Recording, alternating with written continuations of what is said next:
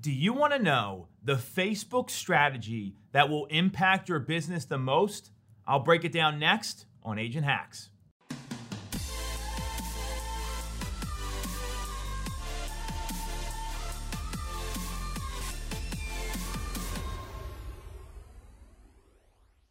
This past week, if you don't tune in to the 5 a.m. call, it's 5amcall.com. We'll put it right on the video here. We've had the pleasure of having Gary Vaynerchuk of VaynerMedia, Wine Library, global icon, entrepreneur, was on the call for the entire week. And what he did, he broke down a lot of stuff from mindset to tactical advice for real estate agents. And the thing he spoke about the most is what is the tactical way for real estate agents to build more organic business because we know there's a lot of threats out there right now. There's Zillow hiring real estate agents. Everyone's trying to take a piece of the commission pie. So, what he suggested was this the utilization of hyper local Facebook groups to generate business. And there's a couple key pieces here to do that. If you watched the Super Bowl a couple years ago, Facebook's commercial was all about the utilization of groups.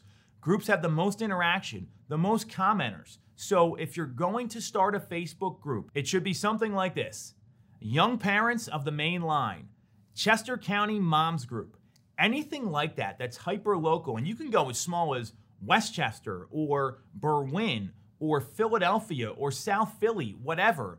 The point is this get really local with a Facebook group, and it's got to be number one, a non real estate group. People don't want to hear about real estate. They don't want to like a real estate page. It doesn't work that way. And then when you get the group started, you've got to be putting content in there. Here's some of the examples of content community centric posts, local events to go to, local businesses that you're supporting that aren't yours, so not your real estate business. Anything local that people want to know about. Maybe there's a current event you're talking about, maybe there's a festival happening, whatever it is, post in the group for the first three, four weeks, at least a couple times a week to get content flowing. That's number one. And then start to make recommendations or ask for recommendations. Get engagement on the posts. And the more you build it, the more active you are in the group, what's going to happen here is organically, people will be asking about real estate agents. They'll be asking about home sales.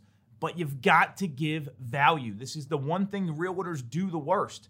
All their marketing is look at me, I sold another home. Hey, check this out, I just listed this property. Nobody cares about that.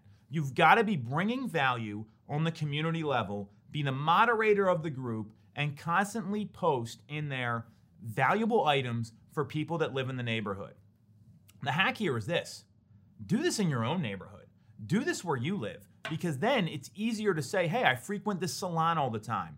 Or there's an amazing sale today at this local boutique. Or I got these amazing steaks from the local farmer's market five minutes away. You should check it out.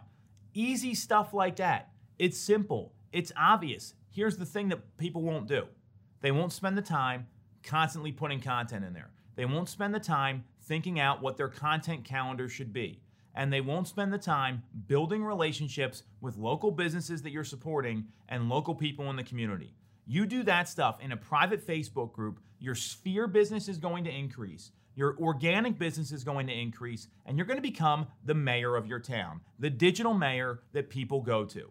Facebook groups. Simple, easy, execute. You got questions, you know where to reach me. We'll be back next week.